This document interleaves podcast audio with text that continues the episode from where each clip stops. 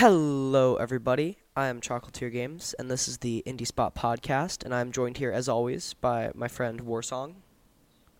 Hello, hello. And today we are talking about the sequel to State of Anarchy, State of Anarchy: Master of Mayhem. So, just real quick to start us off, I'm gonna say, as you can hear by my very squeaky voice, I'm one of them millennials, right? So I never, I never really grew up around arcade games. Like I was never a part of the 16-bit era of games. But what I do remember very fondly is coming home from school with my friend. I mean, I'm still in school, but coming home from like elementary school with my friend, and we would go on to like Newgrounds and we would play all kinds of games. And this game gives me nostalgia for that. You know? Like I'm getting nostalgia for that like lovingly made. It was made by like a guy, and you can tell there's like very not professional voice acting, and the art is simple, but that actually gives me some nostalgia to my past when I would play games like this on stuff like Newgrounds. Yeah, see, and I used to love Newgrounds myself. Um, now, I was part of the 16 bit age. I was actually part of the 8 bit age. So that's kind of dating me pretty badly. Uh, we played all, all, kinds of really strange esoteric games way back when. Uh, and a lot of it was the game industry trying to feel out an interface, trying to feel out a way to communicate to the users and stuff like that. By the time Newgrounds came along, this stuff was already well developed. It was polished. It was perfectly usable by pretty much anybody who could, you know, toy around with Flash a little bit. And this game does feel like what you would find on a mobile platform nowadays which is what you would have found on Newgrounds uh, or nowadays Kongregate and other similar systems, uh, where it's just these, you know, a, a, kind of a micro game. It's deep and it has some real thought into it. It has some polish, uh, but it's it got a very simple uh, and humble look to it. Mm-hmm, definitely. Um, and so I think we should just start jumping right into a game. And this game is a top-down shooter with a sort of open world aspect. And in this, you're an unnamed. Is he unnamed? He's unnamed. Yeah, an unnamed character that is in a city that is falling apart from aliens and looting all over the place. And you're participating in that. You're going throughout your town and you're stealing and killing as much as possible. Um, this game is a top-down shooter, and a top-down shooter is only as good as its control scheme and as its movement. And what did you think about the control scheme? The control scheme was workable. It wasn't anything that I would sit there and write home about. I wouldn't, you know, start penning a letter uh, to my to my dear wife, uh, you know, from the front, going, "This game's freaking amazing with the controls," but it works yeah, it definitely works. My issue with it is I felt that the whole game was a bit sluggish. Did you feel this? Like I felt that the movement speed was a bit too slow and the bullet speed was a bit too slow and a bit too short and that would that made the game feel a little bit I guess simpler than it needed to and it made it feel like a little bit less that's why I'm saying I it's, a, it's a little it it's a little less top downy. Um, when you have games like Total Carnage, uh, in in the you know the catalog of you know great games that were top down, uh, there was Chaos Engine. There's a bunch of them back in the Amiga, especially. Uh, you have you know these games that had very tight controls. All right, and this was at the end of the life cycles of a lot of these machines, like the Super NES uh, and the like. So these things had a lot of refinement to them at that point in time. And these were meant for use with a game controller. This game seems a lot more like something that you would expect on a mobile platform, like I said. Something that's requiring, you know, a not entirely intuitive touch interface. Uh, we are using keyboard and mouse, or at least I am. I, right. I was using a controller because this does have controller support. Okay, now I have to agree there. If you're using a controller, then yes, this is gonna feel sluggish. But if you're using keyboard and mouse and you're kind of keeping this idea that it's just kind of um, a kind of a more of a lighthearted game, you're not you you know it's not to be twitchy. Then you're okay. Um, but if you're used to the top down, you know, uh, those Omega Twitch games where everything has to be you know centimeter precision and everything like that, then yeah, this is gonna feel too too sluggish. It's gonna be syrupy. Even even the game we talked about last week, Skip Chaser, I felt like that game did movement speed better than this one. I feel like that one was a bit quicker and a bit more responsive. And this one, at least my problem with controller is the way it worked is you would use your left stick for movement and your right stick for shooting, right? And I felt like the right stick for shooting was a bit uh, unwieldy, and it really didn't pan out too well when it would come to things like you're surrounded by enemies, right? Yeah, I had those situations where I was completely pinned down, like one corner of a bank, and yeah, it did get a little hairy. But I, I, I was using still keyboard and mouse, uh, and when it came to you know the shooting speed, the movement speed of the mouse, it's dependent on on your own mouse's settings, so I didn't really have that problem. Okay, yeah. Um, and while we're talking about the combat, what did you think of the combat? Uh, I'm reminded a lot of Grand Theft Auto, the original one, back on the uh, PlayStation. There was a lot going on there. You could jump into a vehicle and take off and go. Uh, it was open worldy, but you still had kind of a linear path. You were expected to, you know, uh, get to certain goals at a certain amount of time. Uh, that was workable. Uh, I didn't mind that so much. I didn't really need it to be an open world. It didn't have to be at all. Yeah, I felt like this game didn't really need to be an open world. It certainly helped a little bit. Sorry for my squeaky chair. It helped a little bit um, with transitioning between levels because I feel like this game would have been a little bit worse if it was just level after level. Because the first two things you do is you go to a bank and you clear it out, and then you get your associated power ups and stuff that we'll talk about later. And then immediately after, you go to a different bank and clear it out and get the associated power ups and whatever. But so I feel like in this instance that was actually better because you weren't just if that was two independent levels, that would not have been good. That would have been a huge problem. And it's still not great now. But with the open world giving you a little bit of downtime and a little bit of time to mess around, I felt like it was at least passable. Mm-hmm. And in that case, I would agree. I wouldn't have minded having a little more uh, variety when it came to the locales that I had to raid. Like, let's uh-huh. say I had to raid like a food store to get food, and then you know a bank to get money, and an ammo store to get you know slightly better weapons upgrades, or at least the, the ability to craft a weapon or something like that. Now, I'm not saying that this game needs a crafting mechanic. I, I don't think it does at all. But if I were to incorporate a you know crafting mechanic, then yeah, raiding a gun store or something along those lines would be a lot of fun. Um, it would also have helped having a secondary weapon of some sort because you have uh, enemies yeah. coming at you that have uh, explosive capabilities. And it's like, well, it'd be nice to handle them with another explosive capability like a Molotov cocktail. A good reason to raid a liquor store.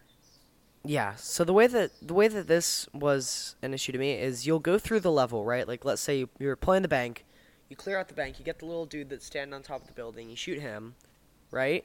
And then you get a new gun. So in the first level, you'll go from having a single pistol to dual pistols.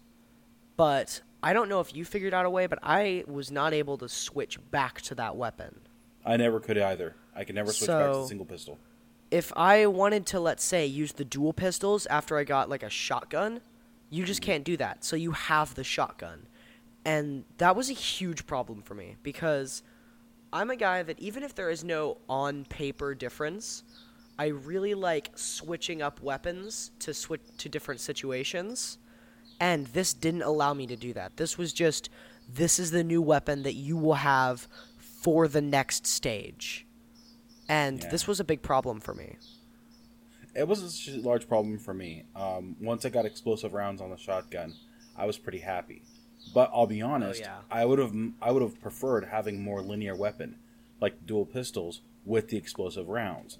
That would have made my life a lot easier because then I would know exactly where my shots are going instead of having the scatter pattern that I'd have to worry about.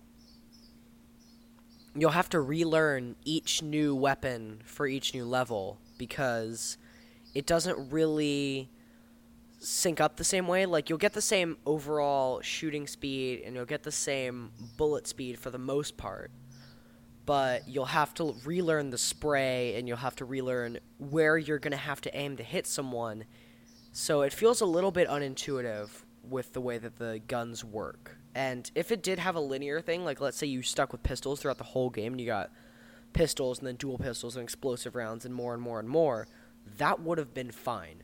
But the fact that we keep switching up weapons with no way to change back is problematic for me.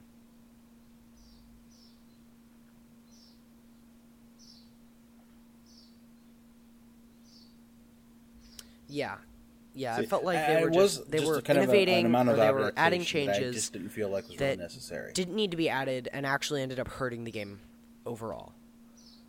Um. So, sorry. Go ahead. Yes, this is. This is a sequel, and that and so definitely should have been a tightened up because I played a little bit of the original no, State of this Anarchy is a sequel. before uh, this I was just pointing that out. to just kind of get a feel of how that is, and not much has changed.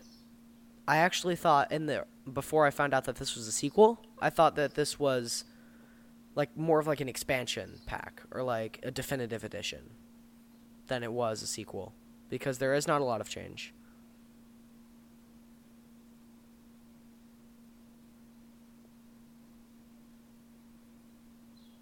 No, and for for what it does have going uh, in its favor, uh, I'm not a big fan of the art style. Yeah, I personally Alright, uh, am. but it's a lot of definitely not would. Like- like outstanding said, in that know, sort of pen and paper art of, uh, style that I remember. that particular era of it's Flash nothing gaming. outstanding, but And it I didn't offend me, that. and it was it really did. I thought look good.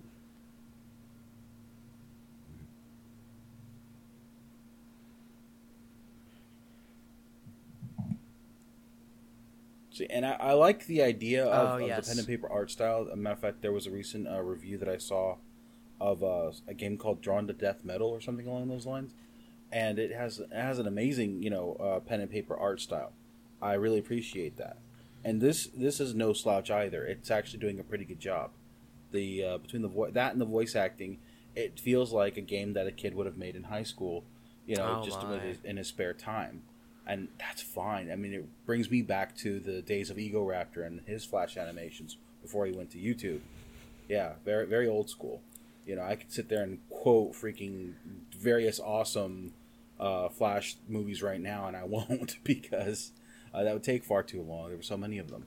The uh, fact is, though, is that you know a lot of these games that were from that particular era uh, suffered from uh, a lack of real innovation between them.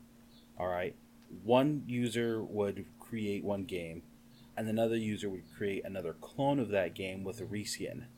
All right, there's nothing inherently wrong with that, and the, yeah, the code was different and everything, but still, you had these issues with it. And it wasn't until that system really started to mature that we started to see some real innovation in that area.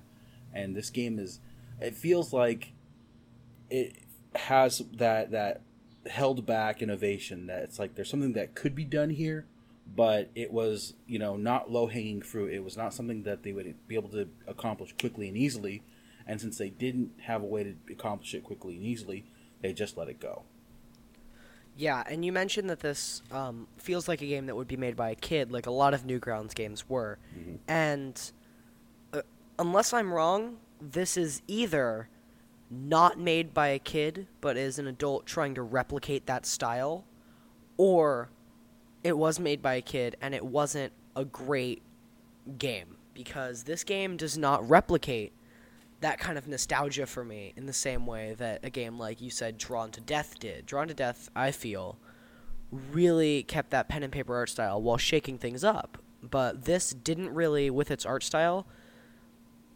Don't get me wrong, it was it was good. The art style was solid and it had a good color palette and it had good drawings overall, but it wasn't anything new.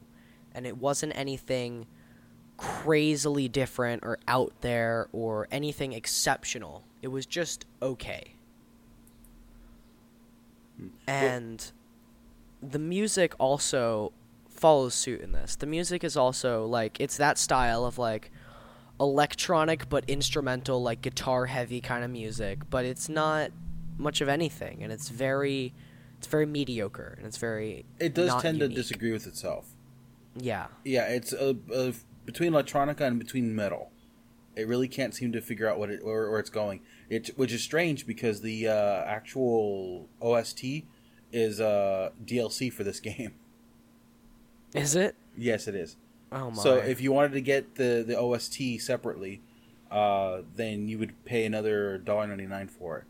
Uh, which, if you happen to really enjoy the game, I absolutely agree that you should go out and grab the the uh, the OST for yourself. But uh, unless you just absolutely have this um, Omega head hard on for rock electronica, uh, then yeah, probably don't. Uh, the uh, folks who developed this game are actually uh, Russian in origin, so uh, yeah, I do think he's trying to replicate this, and he's a he's a not an older gentleman, but he's a gentleman in his twenties. So I think Yeah. he's trying to replicate this, but I don't think he really got there. And I'm just gonna, if there are any game developers listening, I'm just gonna give you a little quick, little quick tip. If you're making a game, and your soundtrack is functional, but not exceptional, don't include it as DLC. Yeah, Just put it, just, just keep there. Don't, don't put DLC there. As, That's- as that's not fact, necessary. Offer it for free. I mean, I'll be honest. If this had the DLC, the soundtrack for free, uh, it would that be that much more of a deal for me. Oh yeah, definitely. Because I would, I would probably listen to this at least a little bit for free, Mhm. but I'm not gonna pay for this. No, and the game itself is actually quite inexpensive. Uh, I'll give them that. Yeah, So the game you were- was, I believe, three ninety nine on Steam. If you were to get a copy of that and the OST for another two bucks, uh, you've walked away with a transaction of about six dollars. That's giving you a game and something you can put on your iPod. I don't see that as too much of a problem, but you really, really have to love this soundtrack in order to really, you know, plug it into iTunes and then get the files transferred over and do all that that song and dance. No, no, no, no, no, no. I'm not. I'm not for it. It would have been nice. It would have been nice as an included bonus, like, hey, get a uh, State of Anarchy, Master of Mayhem, uh, and here's the soundtrack for it. Bada boom. You know, that would have been a selling point for me. Oh yeah. Um, and this game, this game's price is definitely one of the strong points because it knows what it is. The game knows that it isn't anything revolutionary with its price. It doesn't know. It doesn't. It doesn't try to be a big project, so it prices that accordingly. I've mm. seen games like this that are priced upwards of between five and ten dollars, and this game is not a ten dollar game. This is a short game that you're gonna play for a little bit. You might not play this over and over again. You're gonna play this a couple times, and you're gonna enjoy it, but it's not something that you're gonna want to play over and over again. So it's not gonna warrant that price tag. You might want to play it again, like in a couple of years, just to revisit the that particular world. You know, the freedom of it. But again, you're, probably going to get slowed down by the syrupy controls. Uh, the thing is, he's actually taking input from the, his user base about things like the game's speed and stuff like that. So when it comes down to it, um, your your advanced users, people who are used to games of this particular genre, are going to feel like, yeah, th- this game is sticky. But uh, w- and when he looks at what his user base is asking for, they're actually asking for things to be slowed down or things to be sped up and other things like that. And he's tweaking this according to the needs of his audience, which is value added, in my opinion. Seeing Definitely. a developer go out of this, go out onto a limb and sit there and go, okay, I'm actually going to listen to what the, the feedback and actually develop the game in accordance to that to patch it to what it is the user base actually wants it to be. That is dedication, and that is worth the three ninety nine. Mm-hmm. Absolutely. if if you're gonna be a developer and you're gonna go and make a game, you definitely want to listen to your audience. You're gonna want to you're gonna want to pay attention to what they have to say. If not for updates in the current game, for the sequel or the next game you work on. Mm. This is definitely a very big strong point. And I wasn't aware of this. So, I'm really glad that this guy is listening to criticism and listening to listening to what people have to say and going to work from there, hopefully. So, I, I think he's acutely aware as well that you can't please everybody. So he's finding a good middle ground. You know, instead of you know pretty much making the UFOs static so that people just have to you know run around and shoot them like they would the little guy on top of the vaults. Uh, he's just slowed them down a little bit. You know, this this is workable. Okay, that's that's good. Uh, do you have any other big features you want to talk about, or do you want to do some last calls? Uh, no, I think what we've covered here is pretty much given you everything you need to know. I mean, the game is solid, it's playable, Uh, if you enjoy the the mechanics of it, then the game's nearly perfect. But if you're somebody who's interested in something a little more uh, well tuned, a little more tweaked out for something you know that's experienced, uh, especially a user who has experience in this genre, then yeah, you're probably gonna buy this, play with it a little bit, and you're not gonna ask for a refund because you actually enjoyed yourself. All right. So, what would you give State of Anarchy on a scale on a scale of 1 to 10? A solid seven. All right. A solid 7. So, a little bit a little bit above, but not anything exceptional. Not anything I would- truly exceptional. This is something that's very specific to a very uh, specific set of users who will really, really, really enjoy this game, and anybody else who wouldn't really enjoy this game is actually going to have some fun anyways. All right. And I would personally I'm to go a little bit lower and I would give this game for the common player a 5 out of 10. It's right in the middle for me. It's it's not bad by any standard. This game is functional, it's enjoyable. I didn't find myself wanting to quit when I was playing, but it's not doesn't have anything that's really great for me. It's nothing the art isn't fantastic. The music isn't exceptional. The gameplay needs a little bit of work. So it's right in the middle for me at a 5 out of 10. Yeah. My only caveat with my uh, particular rating is that if um, you're you're one who really really enjoys this particular type of game, or if you're a hardcore gamer, then it's going to be a solid five for you.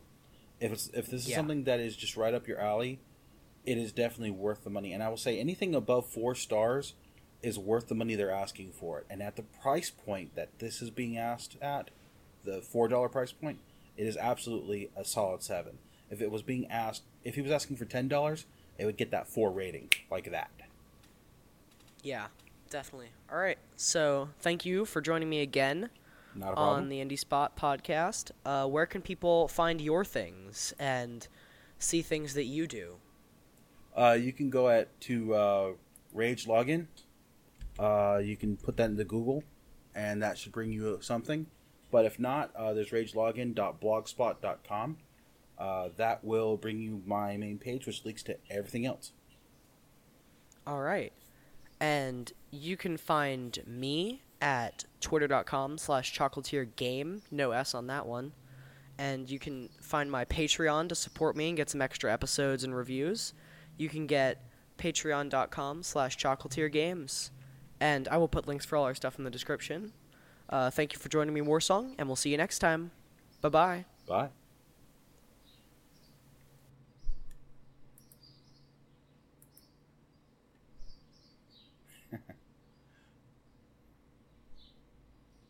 okay.